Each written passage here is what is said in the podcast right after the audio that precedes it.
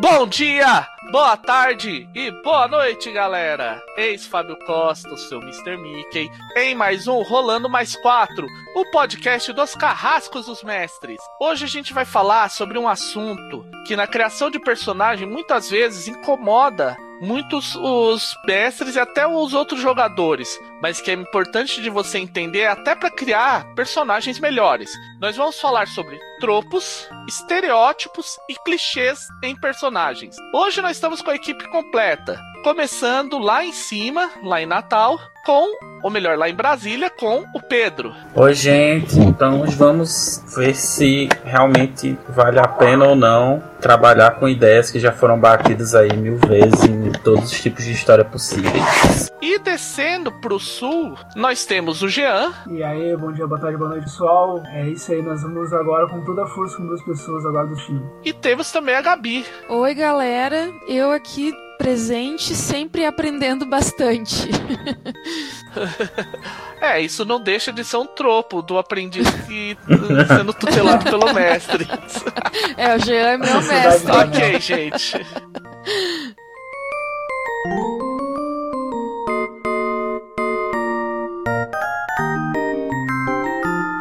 Ok, gente. Beleza, então. Agora, vamos começar primeiro com a definição das terminologias que a gente vai mencionar aqui no Rolando Mais 4 nesse podcast. Primeiro de tudo, a definição básica. O que é um tropo? Alguém quer começar? Alguém quer dar alguma opinião? Tropo é basicamente uma ideia do clichê, mas mais ou menos. O pessoal já entende mais uma ideia do clichê. Tipo, o herói caído é uma espécie de tropo. Aham.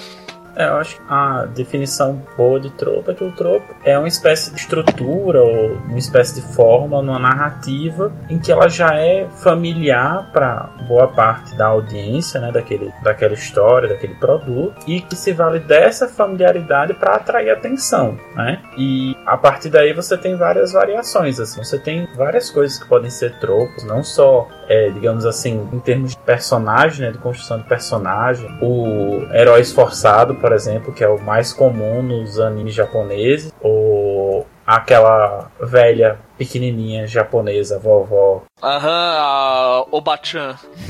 Isso, exatamente. Até formas de história, tipo aqueles shows policiais que são todos iguais, digamos assim, né? Que é um caso toda semana e etc. Semana. Também são tropos, tudo isso é tropo. Aham. Gabi? É, eu tô aprendendo esse termo, tô fazendo tentando pegar exemplos, assim, e compreender melhor o que significa. E acredito que a gente usa isso o tempo todo, até mesmo sem consciência, né? Aham, isso é uma coisa que você disse que é interessante, né, Gabi? Se a gente parar pra pensar, todo mundo utiliza um tropo, um clichê o tempo todo. Para usar duas definições, eu vou primeiro pegar a definição da Wikipedia, porque as duas são bem ligadas. A Wikipedia, ela diz que o tropo, que vem do termo em grego tropos, que significa girar, é uma figura de linguagem ou de retórica onde ocorre uma mudança de significado, seja interna, no nível do pensamento, ou externa, no nível de palavra. Já uma definição um pouco mais simples, que é de um site que é muito interessante, inclusive fica a dica, vocês vão perder horas nele, que é o TVTropes.org, que é inclusive recomendado no Manual do Fate, diz o seguinte: para a arte de contar histórias, o tropo é exatamente isso, uma figura de linguagem conceitual, um atalho de narrativa que foi concebido, que é para um conceito que a audiência irá reconhecer e entender instantaneamente. Um exemplo, a gente vai adiantar um exemplo, por exemplo, muito clássico, e esse é clássico de verdade. Se vocês ouvirem podcasts sobre RPGs ou sobre narrativa de história, vocês vão ver o tempo todo falando sobre isso, é o conceito de monomito, que é um tropo, assim, bem geral. Ele é basicamente uma estrutura que ele te dá o que é o caminho que um herói segue quando você tá fazendo alguma coisa, quando ele vai se sair lá do princípio, onde ele tá quieto no canto dele, até chegar no ponto em que o herói vai vencer o mal e se tornar mais poderoso que ele, acima disso, entende? Então, por exemplo, um exemplo muito claro de monomito é que você pode, por exemplo, é o caso de Luke Skywalker em Star Wars, e você pode pegar também aí Harry Potter, você pode pegar os personagens em Crônicas de Nárnia e até mesmo analisando assim em termo filosófico, como narrativa, a Bíblia. O monomito pode ser aplicado às histórias a história de Moisés, por exemplo. Se você for ver, tem muita similaridade entre a história de Moisés e de Luke Skywalker. É uma forma de narrativa. Então, quando você analisa e pega o tropo, você percebe quais são... como são as coisas que... como as coisas funcionam. Não, e às vezes esses elementos, eles vão até muito além do que a gente pensa. Porque se você pegar, por exemplo, duas histórias super recentes que utilizam a jornada do herói, né, que é o monomito, como base, são tanto Interstellar quanto aquele Marciano, né, que você tem toda a construção do herói, ele superando os problemas e passando as etapas e aprendendo e etc, e salvando e tal. E é a mesma estrutura lá da Bíblia, digamos assim. Então, realmente é um negócio que já foi usado.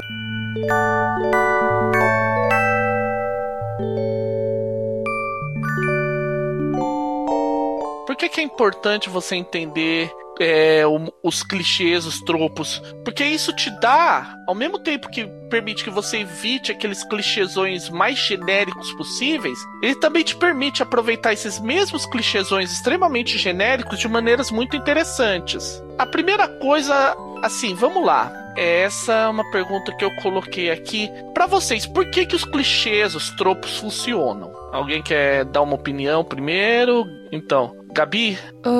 Ele funciona no sentido de que ele me dá uma ideia de onde partir. Não significa que eu vá usar o clichê, né? Ou usar o tropo, mas eu tava pensando no que vocês estavam falando de tropo, que ele é uma estrutura reconhecível de história. Tipo, a ideia do personagem do monomito esse, que é a construção do herói, né? Então, assim, eu vou me basear nisso pra criar os meus, porque eu fico sempre pensando como é que eu crio os meus, né? Os meus personagens. E eu olho pra essas coisas óbvias e tento fazer o mais diferente possível. É assim que eu tento, pelo menos. Né? É uma forma de se ver as coisas. No final, a gente vai dar uma analisada sobre como você vai utilizar, qual é a melhor maneira de se utilizar os tropos, mas é uma forma, assim, você utilizar o tropo como um ponto de referência inicial. E você, Pedro? Eu acho que um dos motivos pelo qual eles funcionam tão bem é porque às vezes a gente quer uma história, quer ouvir uma história que a gente já conhece. Então, tipo, aquele pessoal que se diverte vendo filmes ou séries de um tema só, digamos assim, né, que tem uma estrutura muito fechada, como por exemplo as séries de procedimento policial, né, aquelas CSI, ou os filmes de espionagem, por exemplo, ou mesmo os livros, né, que falam sobre espionagem, etc. Às vezes as pessoas querem ver aquela estrutura de história, já saber mais ou menos o que vai acontecer, como que vai acontecer, né? Até mesmo em fantasia, por exemplo, quem lê muita fantasia gosta, e tem os tropos da fantasia, né? Aquelas cheias, etc. E eu acho que é meio que por isso, assim, que muita gente gosta daquela coisa familiar, né? Da familiaridade, de saber que vai gostar e etc. Porque tá procurando uma coisa diferente, mas não tanto, né? Posso me intrometer um pouquinho? Eu também acho que também é parecido essa ideia, né? Tanto que, por exemplo, se a gente vai jogar games, por exemplo, se tu joga um jogo de FPS, é a mesma jogo. Esse jogo não muda, esse FPS muda são alguns detalhes. Então acho que bate essa ideia de que tu vai reproduzir a mesma sensação que tu tem quando tu viu alguma coisa, ou igual, jogou algo igual. O que eu acho, assim, que os tropos funcionam é justamente por isso, porque eles são reconhecíveis. Então você... é aquela velha história. É aquela famosa piada. Mas o Dumbledore é igual ao preencha aqui com Obi-Wan Kenobi, Gandalf, com qualquer mestre. Porque é um tropo. É o mestre que vai ensinar vai ensinar o herói algumas coisas que ele precisa, mas que cedo ou tarde vai desaparecer. Vai deixar ele na mão. Tanto que o TVTropes, o tropo, que esse tropo, o Obi-Wan, o próprio nome já é dado por causa do Obi-Wan Kenobi. Opa. Não é deixar na mão, pessoal. É deixar o herói aprender, ele seguir o caminho dele. Enfim. É que no caso do Harry Potter, ele meio que deixa na mão. Não é que o Gandalf faz... Não é que nem o Gandalf faz no Hobbit, que no Senhor dos Anéis, né? Toda vez que acontece uma coisa, eu preciso de outro lugar, some, a galera se fode, né? Chega lá pra salvar assim. Enfim. Mas o Gandalf é um mestre diferente, né? Ele tá mais ali como um NPC que é estrela do que um mestrezão propriamente, assim, né? Exato. Como diz o pessoal, foi lá lutar sozinho, com certeza, né? Isso. Foi lá pegar todo o XP do Balrog só pra ele. Ele que ganhou o Marco Maior sozinho por ter enfrentado o Balrog. Exatamente. Basicamente, ele é um jogador expert, sabia todas as magias de como usando D&D e derrubar o Balrog sozinho dele. Vou pegar tudo.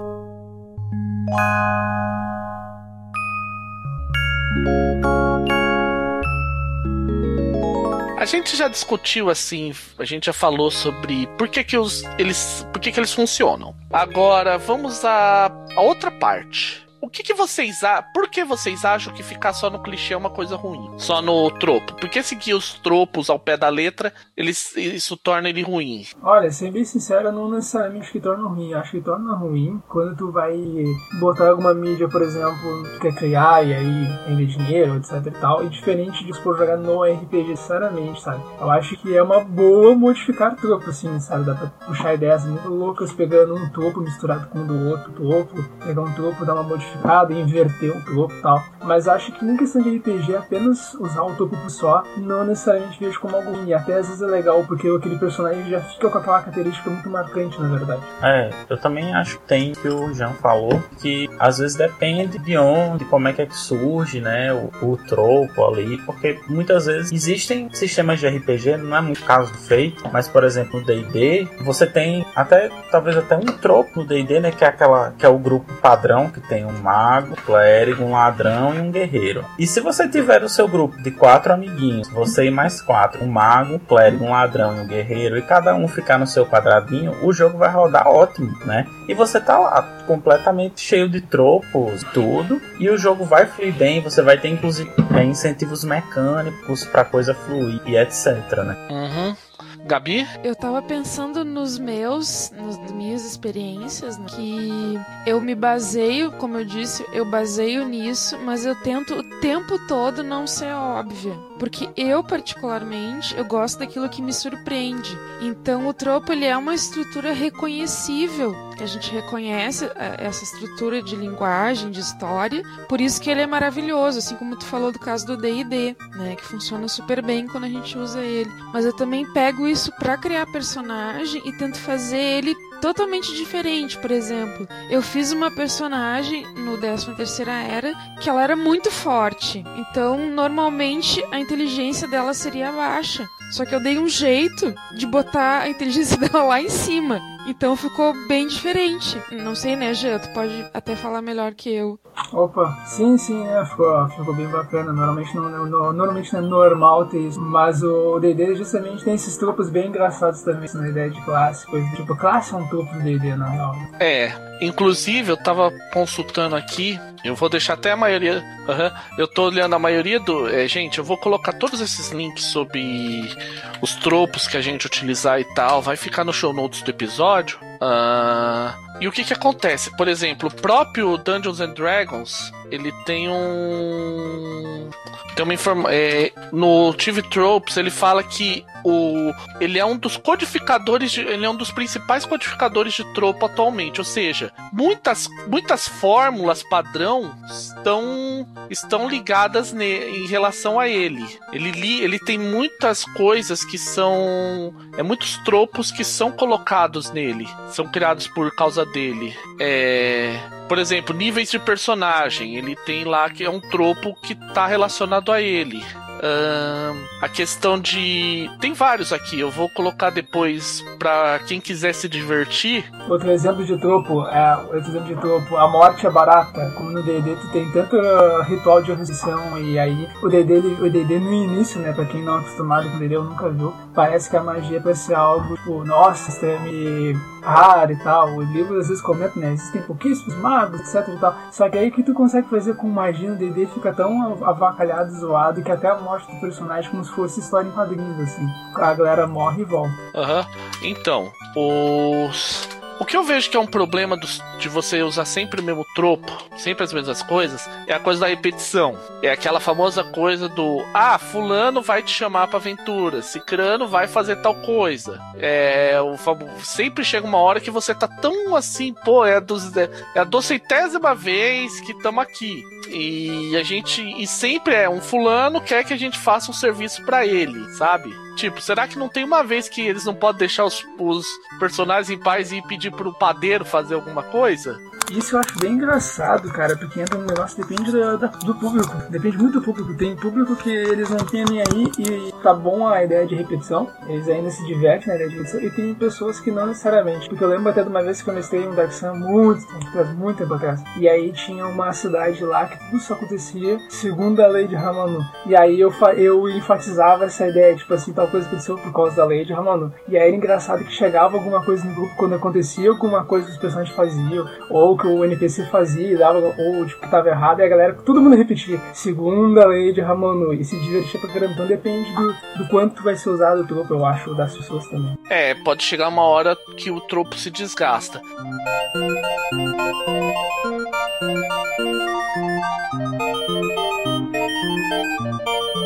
A próxima pergunta, que na verdade nem chega a ser uma pergunta, é mais uma constatação, é aquela. Os tropos podem ser catalogados? A gente já provou que sim, né? Tem o TVTropes.org. E é aquela história. Como é que vocês veem? Vocês imaginam que, por exemplo, o trabalho de você catalogar um tropo? Porque, tipo, é aquela história, é um padrão que se repetiu umas 250 mil vezes, tal. É aquela coisa que depende de mídia também. Você vai ver um mangá, sempre vai ter a menininha fofinha, kawaii, tal, que é a cuticute, que no final das contas pode ser simplesmente uma mina má pra caramba que se esconde atrás da fofura. Sempre tem esses tropos, mano. Exato, eu acho que a internet ajudou muito pra isso, porque daí monta uma wiki, todo mundo vai colocando esse tropo, entendeu? Acho que daí dá pra catalogar legal e dá pra um escritor novo, ou quem queira produzir mídia, que dá quero fazer uma série de drama, e olha todos os tropos de drama que tem ali, estuda eles pra poder ver como vai usar. Porque não tem, acho que, como fazer alguma coisa sem remeter algum tropo. Gabi e Pedro? Eu acho a questão do, acho que tropa, assim, na questão do catálogo, assim, pra mim, eu acho que seria mais de saber, quando que uma coisa já se repetiu tanto a ponto de virar um tropo, né? E a outra é, assim, quando surge algum tropo novo, assim. A menos que seja algo muito sem noção ou muito específico, né? Que nem a gente até tava discutindo antes da gravação, né, Fábio? A chuva de mísseis lá do Macross, eu acho. O massacre de mísseis Macross. Por exemplo, a menos que seja algo assim. Isso. A menos que seja algo assim muito específico, como que você diferencia esse tropo do outro? Porque eu acho que se a gente for dar uma fuçada, assim, talvez a gente vai achar alguns tropos que são semelhantes, assim, ou são variações, talvez, e tal. Esse que eu fico perguntando, assim, será que às vezes, né? Porque trabalho criativo é muito difícil, é muito você achar alguém que realmente tem uma ideia grande, assim, boa parte do trabalho dele veio do nada. Sempre tem muitas fontes. Tem até um cara que eu acompanho os vídeos que ele faz no YouTube, que ele falou que o segredo para você ser considerado um gênio é você ter referências obscuras o suficiente para que ninguém reconheça.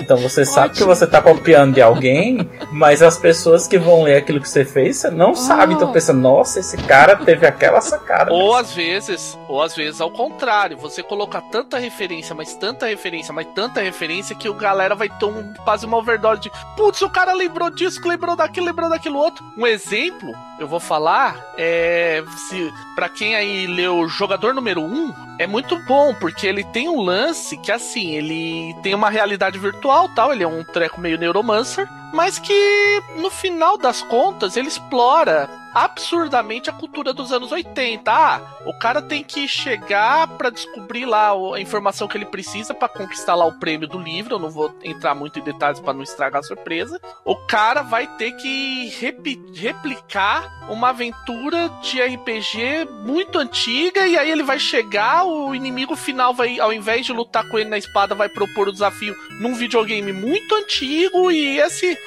isso vai dar uma chave pra ele, pra uma simulação de um filme muito antigo, e conforme essa simulação for ocorrendo, ele vai ganhar pontos que vai levar ele a ganhar um determinado objeto importante. Isso é um livro? Sim, é um livro. Jogador Número 1. Em inglês é Red Player One. Fantástico, diga-se de passagem. Isso merecia ser um filme. Sim, vai sair pra filme. Já, com o vilão ser...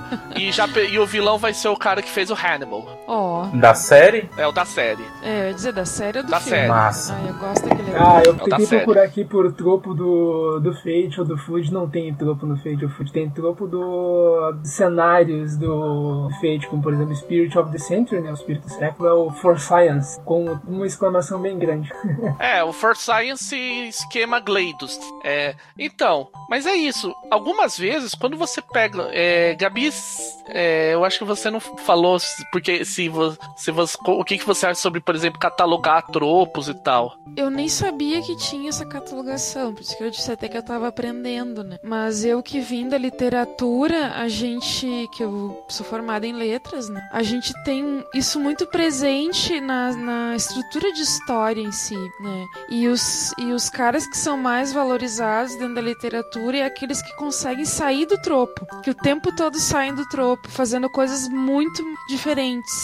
Você fala, por exemplo, aqueles classicismos que a gente vê lá no Segundo Grau, Dom Casmurro e Macunaíma e Senhor. Eu dou uma ideia de tropo, por exemplo, é a estrutura da Agatha Christie, por exemplo, que sempre vai ter um mistério, tu vai desenvolver toda a história e só nas 5 últimas páginas ela vai dar uma solução que tu não tinha como perceber, né? Isso é uma estrutura dela, é um tropo. E um exemplo de não tropo, vou te dar um exemplo da literatura, seria o Grande Sertão Veredas, do Guimarães Rosa. Ele foge de estruturas o tempo todo, né?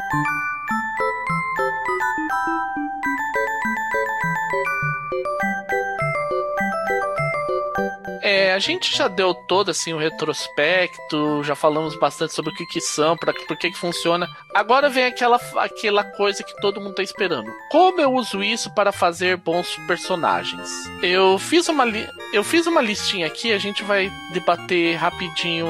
Eu vou dizer assim, bem rápido, os tópicos que eu coloquei. Primeira coisa é o que eu chamo de lei de Lavoisier, né? Aquele lance de que não existe nada de novo abaixo do sol. Tudo que foi feito, tinha que ser feito, já foi feito. O que vocês acham? Vocês acham que tem espaço para tipo, o cara criar algo absolutamente novo, absolutamente inesperado? Tipo, no final das contas, tudo é apenas variações da mesma coisa. Eu acho que tem um limite assim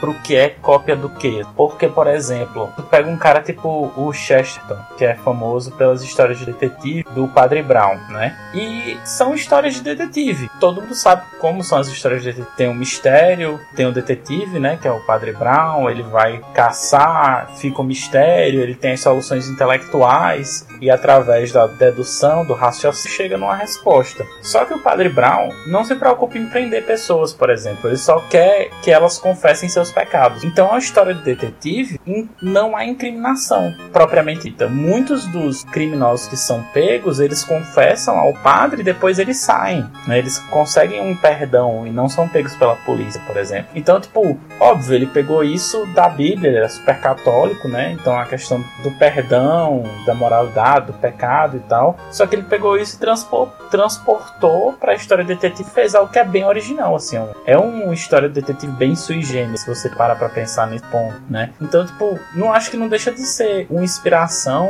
ou até mesmo uma cópia, né? Uma transposição, mas também não acho que perca essa originalidade. Eu acho que às vezes cabe um pouco a gente pensar assim, até onde é o que é copiado o que e tal. Também não dá pra, assim, qualquer novidade ser algo super original, mas também não dá pra ser tão, assim, caxias de não. Se foi inspirado em alguma coisa, não é original. Acho que transpondo mídia e tal, já dá uma originalidade, dá aquele ar de novidade, digamos assim. Alguém quer complementar ou a gente pode seguir adiante? Eu acho sempre original, talvez. Eu acho que fazer. Acho que não chega no potencial que tudo, talvez tenha como cara. Mas e sobre originalidade, eu não sei exatamente como é que é, de forma, eu vou dizer, sei lá, acadêmica, talvez. Mas acho que originalidade é justamente isso. Tu pegar alguma coisa, às vezes, que já tem e fazer as pessoas até enxergar de outra forma, enxergar de uma forma que dá intenção. Bem, mesmo assim que tu comentou, Pedro, mas no sentido que, tipo, não que necessariamente, né, às vezes a gente tem a visão de talvez algo parecido não é necessariamente original, mas original é uma nova sacada sacada daquela ali que já... Aham, Gabi, você... É, eu concordo bem com o que o Jean falou, pensando no seguinte, por exemplo, eu fiz um personagem que eu me baseei em 5 coisas, e dessas 5 eu tirei uma característica e juntei tudo isso pra fazer um personagem, e esse meu personagem ficou legal, ficou original, porque eu juntei essas 5 coisas, né, que eu tive a sacada de pegar essas coisas diferentes. Então eu acho que isso também é original e que ele não se esgota, porque a gente pode fazer ainda muita coisa, mesmo fazendo baseado em alguma coisa, a gente ainda consegue fazer coisas diferentes. É a questão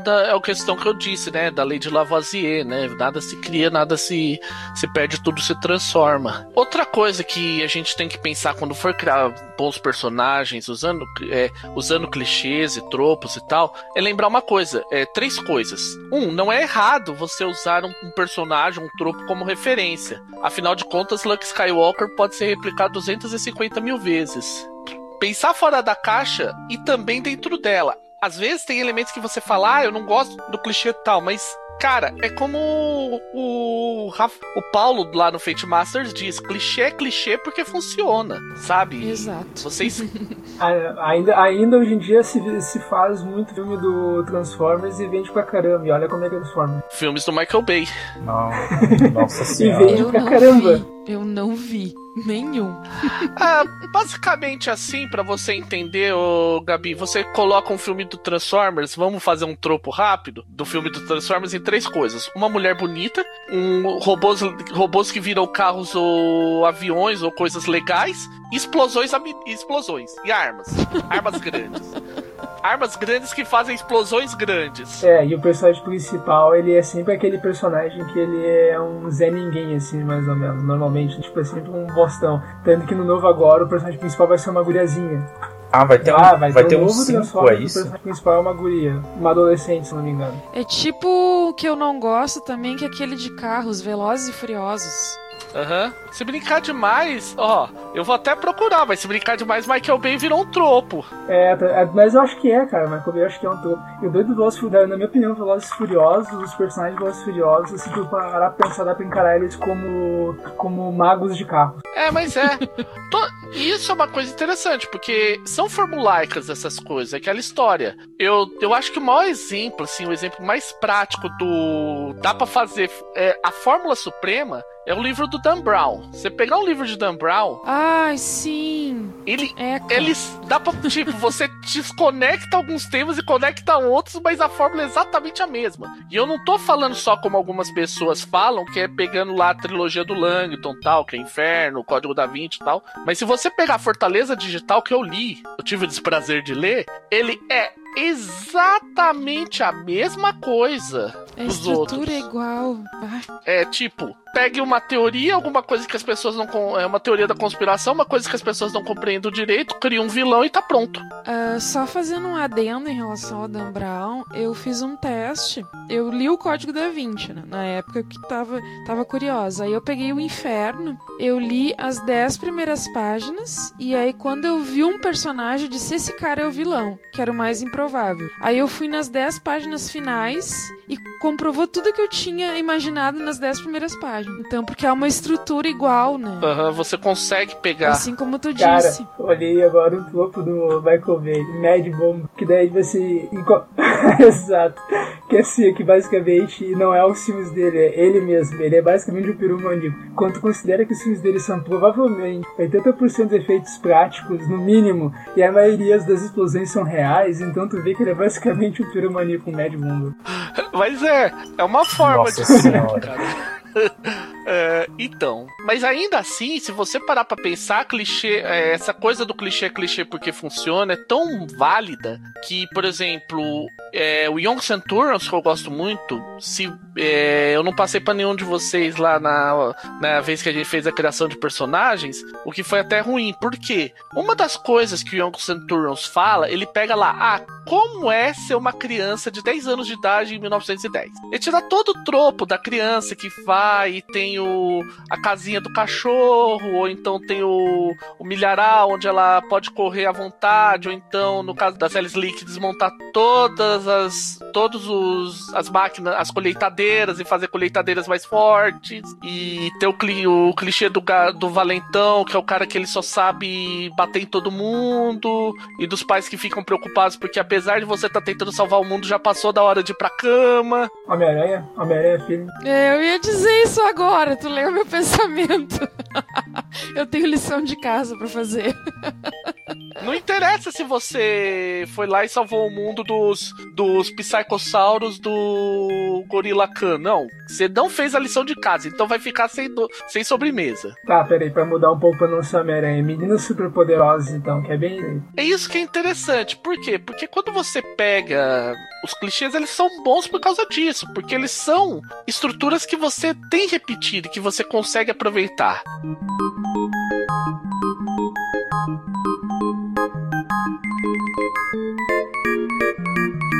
Agora, a coisa mais importante para você criar um bom personagem, e mestres que estejam ouvindo isso, a gente vai debater melhor sobre isso no Fate Masters, mas tudo que a gente tá falando aqui sobre personagens se aplica também a aventuras, porque sim, aventuras possuem tropos. É o seguinte, saiba aproveitar esses tropos. Eu fiz uma lista aqui, eu não sou um especialista em literatura, não sou formado em literatura, como a Gabi, então ela pode dar até uma ajuda pra gente nesse quesito. Que assim, 3 coisas que eu considero que são muito boas pra você aproveitar tropos. A primeira coisa é enfatizar. Aquela coisa. Ah, você tem o tropo do herói de capa e espada. Aí você vai e você enfatiza. O cara é o herói de capa e espada, sabe? Você quer fazer o cara que, assim, ele não é... Ele é o Zorro somado com o príncipe Charming da Branca de Neve, com aquele príncipe Felipe do Encantada e...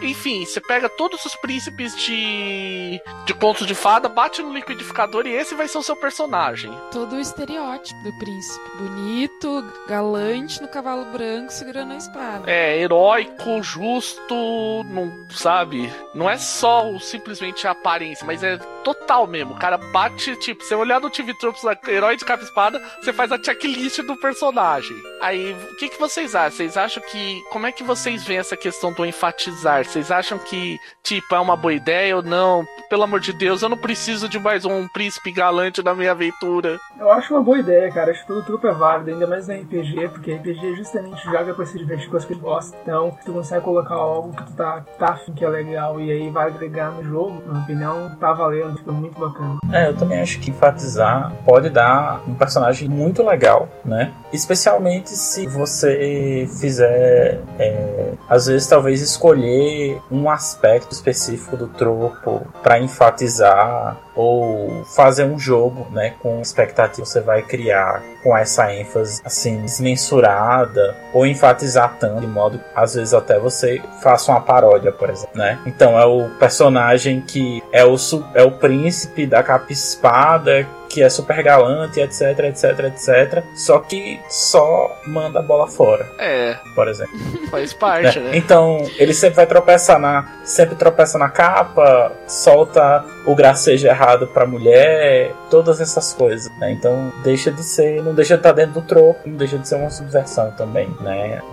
Quando você tenta radicalizar, por exemplo.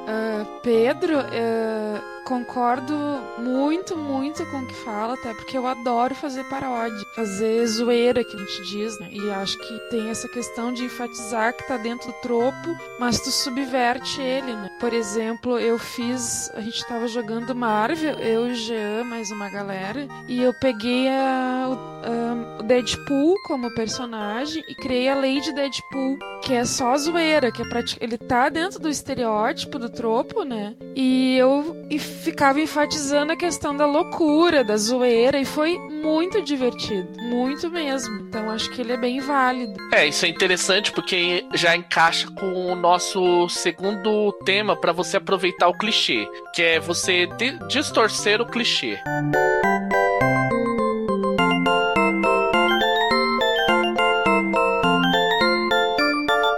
Eu gostei muito recentemente de um anime que eu brinco com... Eu tava até comentando em off com as pessoas, que é chamado Rayoren e Arukosan. É aquela história. Você pega os monstros de Cthulhu, deixa todos eles moer e transforma em um grande anime de harém. Com os monstros... De quê? De harém. É um tropo também. Aquela coisa do cara que tem um bando de mulher perseguindo ele. Ou também reverso, tem o harém reverso. Que normalmente tem nos shoujo. Normalmente no shoujo tem os reversos, que é com mulher ou com shonen. Que um legal do reverso harém, pra quem quiser ler, é o Oran Colégio Oran Host Club. Que é muito bom também. A ideia por trás disso é o quê? Você distorcer a expectativa do cara. Tipo, quando você imagina um monstro de Cthulhu, você imagina uma criatura abissal, horrenda, com uma lógica completamente distorcida da realidade, um pensamento esquisito. No Rayoren, a primeira coisa que você vê é que é uma garota, em teoria, fofinha, com alguns detalhes. Um, ela carrega um pé de cabra, e dois, ela tem uma ideia de quer fazer o cara casar com ela a qualquer custo e, tipo, pensando só as maiores besteiras possíveis e imagináveis de nível hentai. Nossa. Continua ainda no tropo, ainda é lá, Nyarlathotep, o deus insano e tal, o porta-voz, os grandes antigos, mas na forma de uma garota bonitinha que é alucinada. É uma forma de se ver um tropo, assim. Vocês acham que isso é uma... Como é que vocês veem, assim, utilizar distorção de tropo? Vocês acham legal? O que vocês pensam? Quando o jogador consegue fazer algo que é bacana, na casa falando que se RPG, o jogador consegue, o mestre consegue fazer algo que fica legal, é muito bacana, né? Porque daí dá um plot twist. Plot twist é um tropo, basicamente, desse, talvez. Tudo vira um tropo, né? Cedo ou tarde tudo acaba virando um tropo, mas... E é por isso que eles funcionam, como a gente disse. Por exemplo, Lost poderia ter talvez o topo do plot twist, porque cada episódio eles tentavam terminar com aquele tantan e expresso muda alguma ideia, por exemplo. Aí, então, às vezes o mais consegue, os jogadores conseguem, eu acho que fica bacana. Mas eu acho que não precisa tentar trabalhar pra fazer isso, imaginando que isso seria a ideal de jogar no RPG. Eu acho que essas perversões, inversões, sei lá, como a gente pode dizer, dos tropos funcionam bem. Eu tava tentando lembrar aqui de algum exemplo mais forte pra poder dar alguma ação, mas eu acho que... então, eu tava tentando pensar em algum, porque quando você vê, né, essa versão de expectativa, é sempre muito legal, assim, você consegue fazer isso num RPG, né, com o seu personagem, bastante interessante, só que eu não conseguiria assim, nada especial, né, tem, talvez, assim, por exemplo, tem aí personagem que, na verdade, o que ele faz é radicalizar o tropo, né, que é o personagem de Anis, que é o Luffy, que é o personagem principal, que ele é o herói levado ele é o herói de mangá levado às últimas consequências do amor aos próximos, nada mais importa e etc. E ele tá lá levado às últimas consequências na simplicidade do personagem dele, né, que é um traço fera. Em relação a essa subversão, né, que é o que a gente tá falando, eu particularmente, é o que eu tento fazer o tempo inteiro, porque isso me diverte muito. E eu acho, até o Jean pode dizer se é válido ou não, esse exemplo, que é até um jogo que a gente ainda não jogou, que eu espero que a gente retome. Eu criei um personagem que a aparência dele era um demônio, mas era um demônio gigante, horrendo. Só que ele era um cara super bacana. E, tipo, ele é uma pessoa de boa, não gosta de violência, mas a aparência dele é tipo inspirado no Hellboy. Eu já usei um outro troco. Pode ser. Mas ele é de boa. O topo da fera boazinha. Pode ser o Astro-Capetra, o nome dele. Pode ser uma distorção de um tropo ou uma enfatização de outro, né? É que isso daí, na verdade, já é um topo, né? Já tem tanto efeito o topo do monstrão, que na verdade ele é bom, que é um topo. O que antes, tipo assim, que isso que é engraçado. Até, por exemplo, isso é engraçado. Até eu não sei se, por exemplo, anti-herói seria um topo, não sei exatamente. Anti-herói é um tropo, mas assim. Então, o anti-herói é um exemplo do topo, que assim, ele surgiu de, na verdade, ser um contrário do topo, ser algo novo, porque a ideia é que antes os heróis eram sempre caras que eram, tipo, ou muito poderosos, ou perfeitos, etc, né? E o anti-herói era totalmente o cara que ele é completamente cheio de falhas, nada a ver a ideia de ser tão perfeito. E aí ele virou ou ele não quer ser herói, né? Ou ele não quer ser herói e acaba virando. O anti-herói é o cara que ele é totalmente falho, entendeu? Ele não vai querer ser herói, quer ser falho. Um exemplo de anti-herói que tem mais clássico, que hoje em dia a gente usa anti-herói meio que do jeito meio errado. A gente mudou, na verdade, o anti-herói. O anti-herói usa meio que foi um herói que ele não faz necessariamente o bem, mas faz o mal pra fazer o bem maior. Mas o anti-herói, da forma original, é ler o HQ em cal. Quem causa tem um personagem, que ele é o anti-herói. Ele é totalmente falho, ele é feio, ele não faz as coisas direito, ele sempre sempre tem umas ideias muito idiota pra fazer as coisas, ele acaba tendo que ser ajudado pelos outros, mas eles precisam dele pra poder salvar o universo. Aham. É, uma forma de você pensar também de subversão de tropo, que eu gosto muito, é você pensar de distorção de tropo, é o Y Último Homem. Y Último Homem é assim, a ideia é que é um apocalipse zumbi sem zumbis, mas é onde, é o que eles chamam até de generocídio, no próprio Y eles chamam assim, porque por algum motivo tudo que é XY na Terra desaparece, no mesmo dia, na mesma hora. Morre, assim, ó, instantaneamente, sem nenhuma chance, exceto por um personagem. E um macaco, dois personagens. É, dois, é o cara e o macaco. É por causa, isso aí também o cara criou por causa de um clichê básico que tem uma música que diz, todo mundo tem um segredo, exceto eu e o meu macaco. Y não vale muito a pena, é muito bom. Tem bastante personagens muito interessantes e variados. É bem interessante. Eu tava pensando aqui, dois personagens divertem uns tropos também. Tem o anti-herói, ou o anti-herói, que é o Saitama, do One Punch Man, que ele é aquele cara super normal, você não espera nada, e ele é careca, e ele é mal desenhado, e não vou fazer isso não, vai dar trabalho e tal, não sei o quê. E ele simplesmente tem o superpoder de resolver tudo por soco. Uhum. Ele é tão absurdamente foda. Ninguém sabe. Foda? Sim. Exatamente, ninguém sabe direito de onde isso veio ou pra onde isso vai, mas ele tem isso. E é um mangá que, apesar de ser o personagem principal, consegue te prender lendo.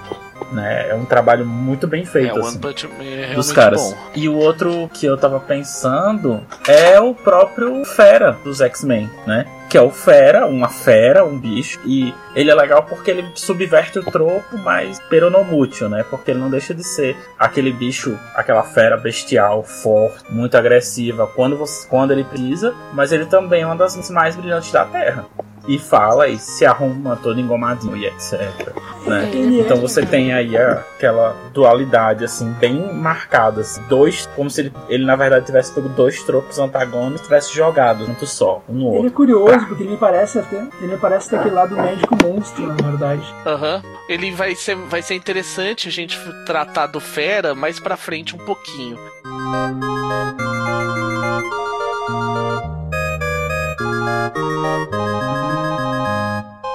A gente vai fechar, assim, essa parte de aproveitar. Tem mais um tópico, temos mais alguns poucos tópicos. A gente vai falar agora sobre uma questão bem comum, que é assim, você corrompeu o clichê, corrompeu o tropo. A gente pode dizer que existem quatro formas de você aproveitar o clichê, que é aproveitar simples, enfatizar, que a gente já falou, distorcer, que a gente já falou, e corromper, que é legal. Tem um outro anime que eu gostei muito, chama... Eu lembro agora de cabeça em português, o nome era Ryoko 6 ou 7 Amigos, que era um anime que era todo baseado na ideia dos contos de fadas. Eu me ligo muito nesses lances de contos de fadas, mas eu gosto muito quando subverte os tropos dos contos de fadas. E nesse anime, em especial, você tem a Ryoko, que é a personagem principal, que é a Lobo. E a Lobo, ela anda junto com a Chapeuzinho Vermelho, a Kairingo, que é o nome em japonês da menina. Só que a Chapeuzinho Vermelho nesse anime, ela é uma completa... Eu tô tentando achar um termo educado, mas tipo, ela é completamente cruel com os outros, ela... abusa de pessoas que ela não conhece, ela é venenosa, ela é sádica. Ela é psicopata. É o que o pessoal brinca, que ela é uma maçã vermelha com o centro podre, porque ela... Tanto que tem uma hora que ela vai bater boca com uma menina que eles começam, não sei o que, pi... você tá fazendo pi pra ganhar pi, não sei o que, no meio do seu pi. E é legal que é o narrador fazendo o barulho do pi. Aí quando acaba essa cena, ela chega, meu Deus do céu, foram tantas palavras feias que nem eu consegui contar direito. E é uma corrupção de um tropo, que normalmente você pensa, se partir, vamos dizer assim, de Chapeuzinho Vermelho como um tropo, seria aquela menina fofinha, educadinha, inocente. Mas você vai ver, ela esculhamba, ela sacaneia, ela abusa, entende? Isso pode ser interessante também. Pra mim, quem faz algumas corrupções de tropos, assim, de maneira absolutamente genial, é o Neil Gaiman, uma coletânea de contos dele chamado Fumaça e Espelho.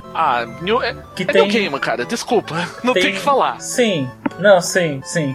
Tem um microconto dele, né, que ele coloca o que ele brinca com a ideia do Papai Noel, né, como se o Papai Noel fosse escravo dos elfos, fazem, né? E tem um outro que é o conto que fecha a coletânea, chamado Sobre Neve, Maçã, Espelhos. Ele inverte completamente a história da Branca de Neve e transforma a Rainha Má, né, a madrastra, a bruxa, na personagem boa, e a Branca de Neve na personagem. E ele faz isso assim, mantendo a verossimilhança com a história, né? Ele não muda o que aconteceu na história, ele usa os fatos da história pra te contar a história sobre a perspectiva da Rainha Má, digamos assim, né? E eu não sei se eu dou ou não dou spoilers. Não, spoilers, então... não tem spoilers, por favor. Não, porque se é do Neil Gaiman eu quero ler. É. Então, fica a dica aí que vale muito a pena. Isso, no caso, é escrito ou é quadrinho? É quadrinho, Dane? Não, é escrita, é uma coletânea de contos mesmo. Ai, meu Deus, sim. Ó, tem dois... Falando, aproveitando em Gaiman, tem duas corrupções de tropo que eu acho fantásticas dele, que primeiro é Neverwhere, que é o Lugar Nenhum. Ele tem na forma de livro e saiu em quadrinho no Brasil, não coletânea, não TP, saiu em capítulos na Vértigo. De repente, você dando uma cavucada em si, você acha. Que é, como ele diz, você tá contando Alice no País das Maravilhas numa versão punk rock. Muito bom. E tem um conto, assim, que tá na internet, é meio clássico, é o Eu Cthulhu.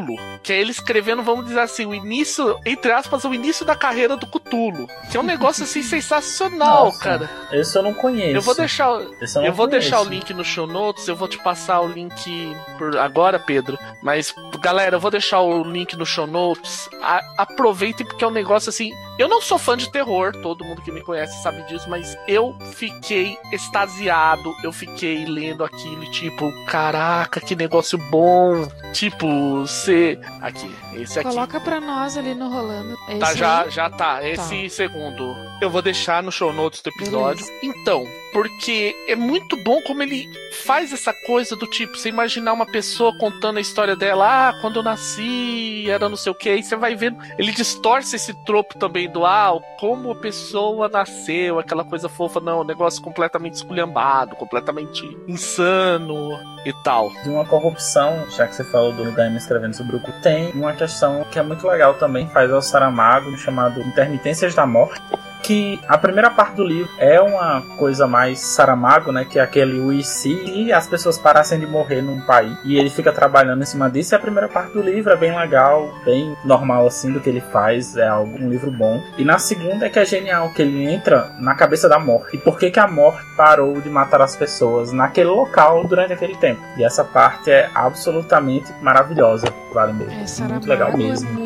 Depois me passa o nome desse negócio pra gente adicionar no show notes do episódio. E aproveitando que você deu a questão de morte, outro que tem essa questão de corromper a ideia do quão bom seria se as pessoas não morressem, foi uma série que era o Torchwood Miracle Day, que foi a quarta e última temporada de Torchwood, que inclusive foi feito nos Estados Unidos, não na Inglaterra. Pra quem não sabe, Torchwood é um spin-off de Doctor Who. E a grande beleza dele é que ele não trata como se fosse uma coisinha fofa, uma coisinha... vai ficar tudo bem. Não, cara. Tipo, como é que você vai se livrar das pessoas? Como é que vai dar recurso pra todos? E as pessoas que, tipo, elas estão naquele estado vegetativo, mas não vão morrer porque ninguém mais morre. Não importa o quão grave seja o ferimento, você não morre. Entendeu? Não é que você não quer morrer, não é que você não deva morrer ou seja agraciado com a dádiva de não morrer. Não, você se torna totalmente incapaz de morrer. Aí vai se dar toda uma série de detalhes e... Assim, eu particularmente gostei, eu só acho que ele é meio longo. É um defeito que eu tenho, que eu acho que ele teve. Podia ter encerrado a história um pouquinho antes, ficou um pouquinho arrastado no meio, mas compensa assistir, é bacana. Tem Bill Pullman fazendo talvez um dos psicopatas mais legais que eu já vi em todos os tempos. Não, Bill Pullman, eu acho que é o Bill Pullman. Massa. Depois eu vou consultar direitinho. Coloca depois. Depois o Torch. Falando em morte, tem duas corrupções que eu acho muito boas da morte. Uma é a própria morte do Sandman. A morte do Sandman, né?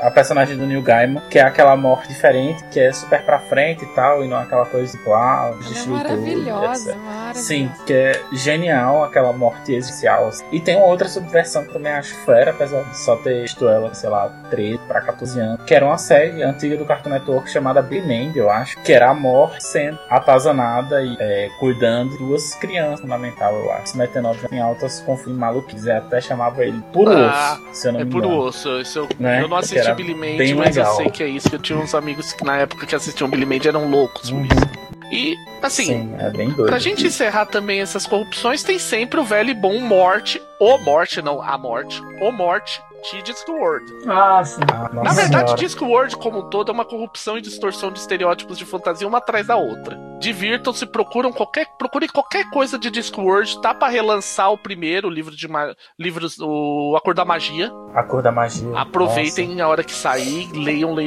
Discworld só tem um defeito. O quê? Ele é muito melhor em inglês. Porque os trocadilhos são excepcionais. Eu não li em inglês, então não posso falar. Eu tenho que criar vergonha na cara e ler. É, o segundo volume, que é traduzido aqui como Luz Fantástica, eu acho. O título é Light Fantasy. Outro que eu acho legal também pra caramba, isso daí é o Mochileiro das Galáxias, coisas muito legais, muito louco. Contou o Mochileiro das Galáxias. A guia do Mochileiro das Galáxias, claro, né? Eu tenho que mencionar o guia do Mochileiro das Galáxias, que ele tá... Aí não é nem tanto sobre a corrupção, mas mais sobre a distorção dos clichês de ficção científica. Mas enfim, é uma ótima referência mesmo o Guia do Mochileiro.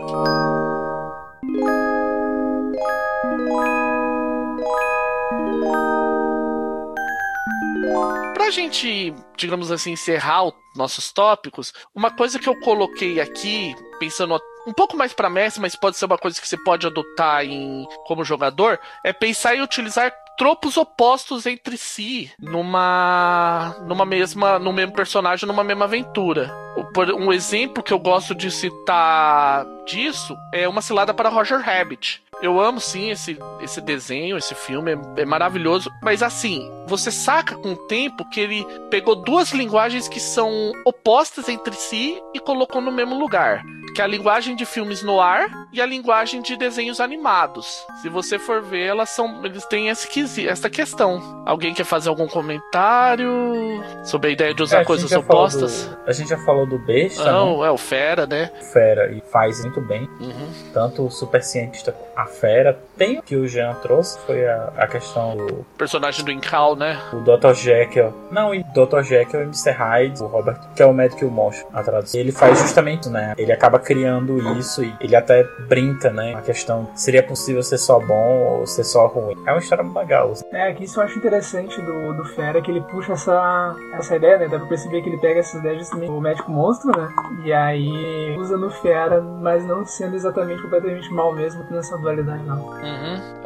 Essa é uma que... Porque quando você tem tropos que são, em teoria, opostos, quando você faz bem feito, você acaba criando uma coisa bem interessante. É o que eu digo, por exemplo, numa Cilada para Roger Rabbit, eu falo que uma das cenas que é mais triste pra mim, é cena que dá de chorar, é a hora que aparece o cara revelando as fotos lá da traição, da suposta traição da Jessica Rabbit com lá o Acme, e ele vai revelando, ele vê as fotos da mina que ele gosta, né, da Dolores, e depois no meio, né, deles na praia, e no meio vê a foto do irmão morto. Aí eles vão mostrando as coisas do cara ainda na mesa, aí tipo, mostra os dois como palhaços no Ringling Bros, mostra eles investigando, recortes de jornal deles salvando os sobrinhos do Pato Donald de sequestro, limpando a barra do Pateta por acusações de comunismo. Então você vê que, tipo, é muito chocante, porque você vê assim, tipo, em teoria deveria ser uma coisa engraçada, só que quando você pensa que, tipo,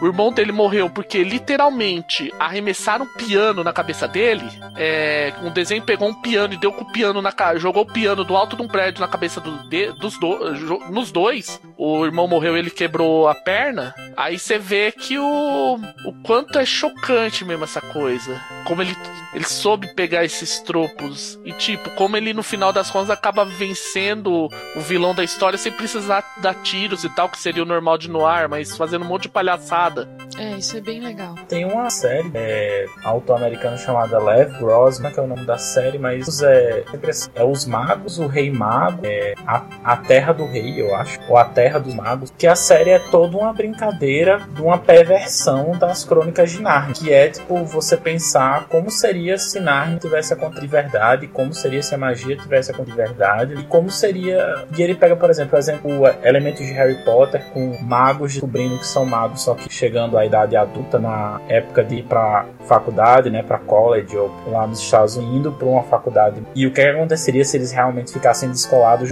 e etc, e vai trabalhando em cima dessas coisas, a ponto dele insinuar, por exemplo, né, tipo, porque Narnia se descobre numa brincadeira de esconde-esconde, né, entrando num armário, e lá é um menino que tenta entrar num relógio, só que ninguém sabe por quê, e aí em um determinado momento, né, se alguém for ler um pequeno spoiler que afeta muito da trama, eles descobrem o cara que escrevia as histórias era pedófilo, que o menino tava tentando, que era o dono da casa, eles foram ficar por causa da Segunda Guerra, que o cara que tava lá tava tentando abusar dele, tava tentando fugir do cara, por isso que ele tava tentando espremer pra entrar num relógio, né? Então, tipo, tem uma série de perversões nesse sentido, assim, de pegar todos os elementos e ir trazendo essas coisas, assim, mais adultas, assim. É bem legal, é uma parada assim, meio quase de metafantasia, porque eles falam cheio das coisas, e eles falam mesmo em metalinguagem, então tem uma parte eles estão lá aprendendo magia, eles, nossa, esses livros de D&D são tão bons, eles realmente funcionam pra fazer magia,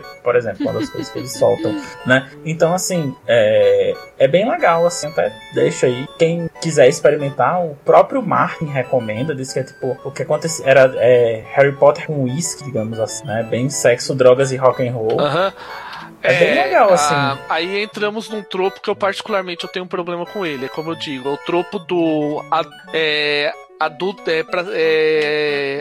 igual a sexo. Mas enfim. Não necessariamente. Não sei se...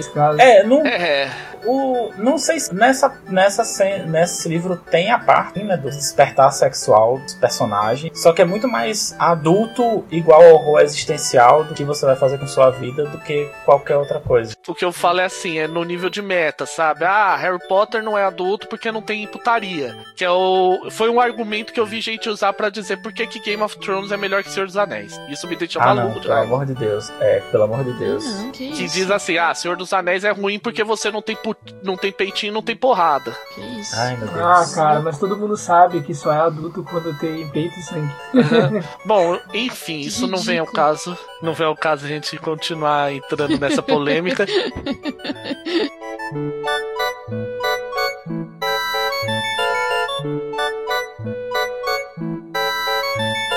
Bom, gente, olha só, a gente vai continuar aí em outros episódios, falar mais sobre utilização de tropos, sobre, de repente, pegar, se houver interesse aí do pessoal. Inclusive, pessoal, se qualquer comentário, lembrando assim, qualquer comentário, crítico, sugestão, hashtag Rolando Mais 4 na comunidade do Facebook, do Fate.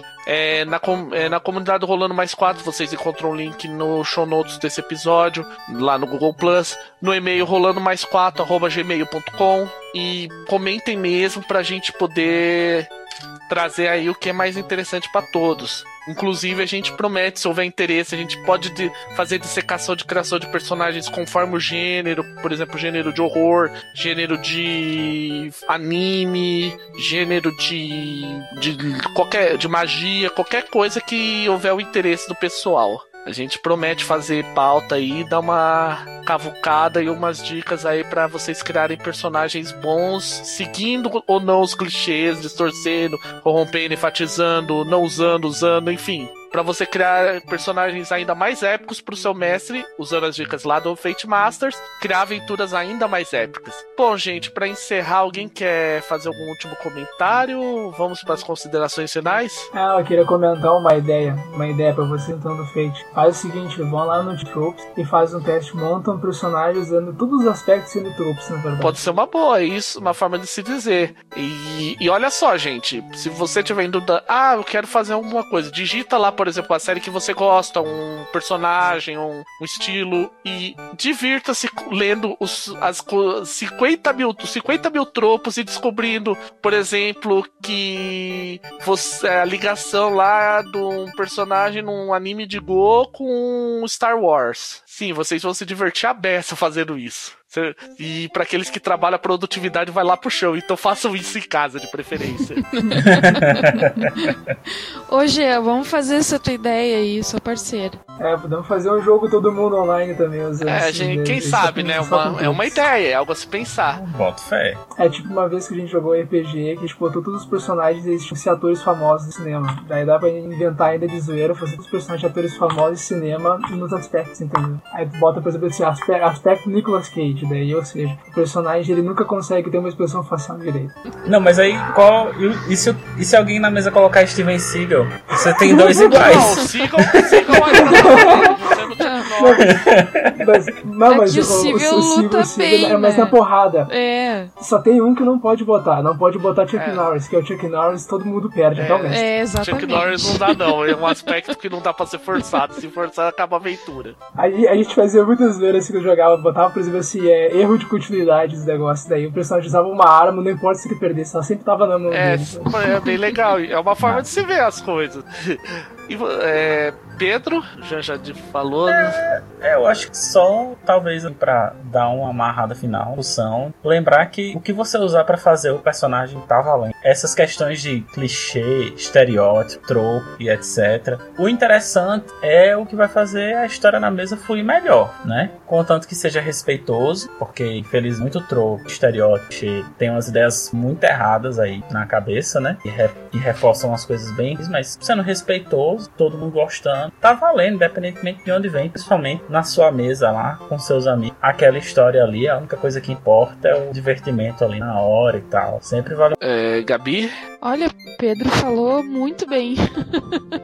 A questão do respeito, de usar, né, o que for mais legal, e principalmente a questão do divertimento, né, que é o fundamental. É o que a gente falou, né, gente? Quando você for utilizar um tropo, você tem um tropo, um clichê, estereótipo. A gente ficou falando o tempo todo tropo, mas você pode utilizar tropo, é um termo meio intercambiável com outros, como estereótipo e clichê. Você tem que lembrar que existem várias formas de se usar, existem várias maneiras, e o que, acima de tudo, o que interessa é ficar legal pra tua aventura. Se você acha que ser um médico pilantra, chato, é legal, beleza, tá valendo. Você não precisa tentar inventar alguma coisa muito estranha só porque já fizeram House. Afinal de contas, é um clichê legal. Todo mundo sabe que, na verdade, House é a versão médica de Sherlock Holmes. Até o próprio autor assumiu isso, que também é um outro clichê, né, gente? Bom, gente, então a gente fecha esse podcast. A gente ainda vai determinar qual vai ser o próximo tema, mas sim, vai ser uma coisa bem legal, que nem a gente tá fazendo hoje. E é por hoje, acho que bastou, né? Então, lembrando, como eu já disse, lembrar novamente, dúvidas, críticas, sugestões e opiniões, comunidade do Fate, do Facebook, com a hashtag Rolando Mais 4, e-mail rolandomais4@gmail.com, comunidade do Rolando Mais 4 no Google+. A gente vai ainda ver se a gente consegue estipular mais formas de conexão com a galera. E por agora, basicamente é isso então, pessoal. Bom dia, boa tarde, boa noite e tchau!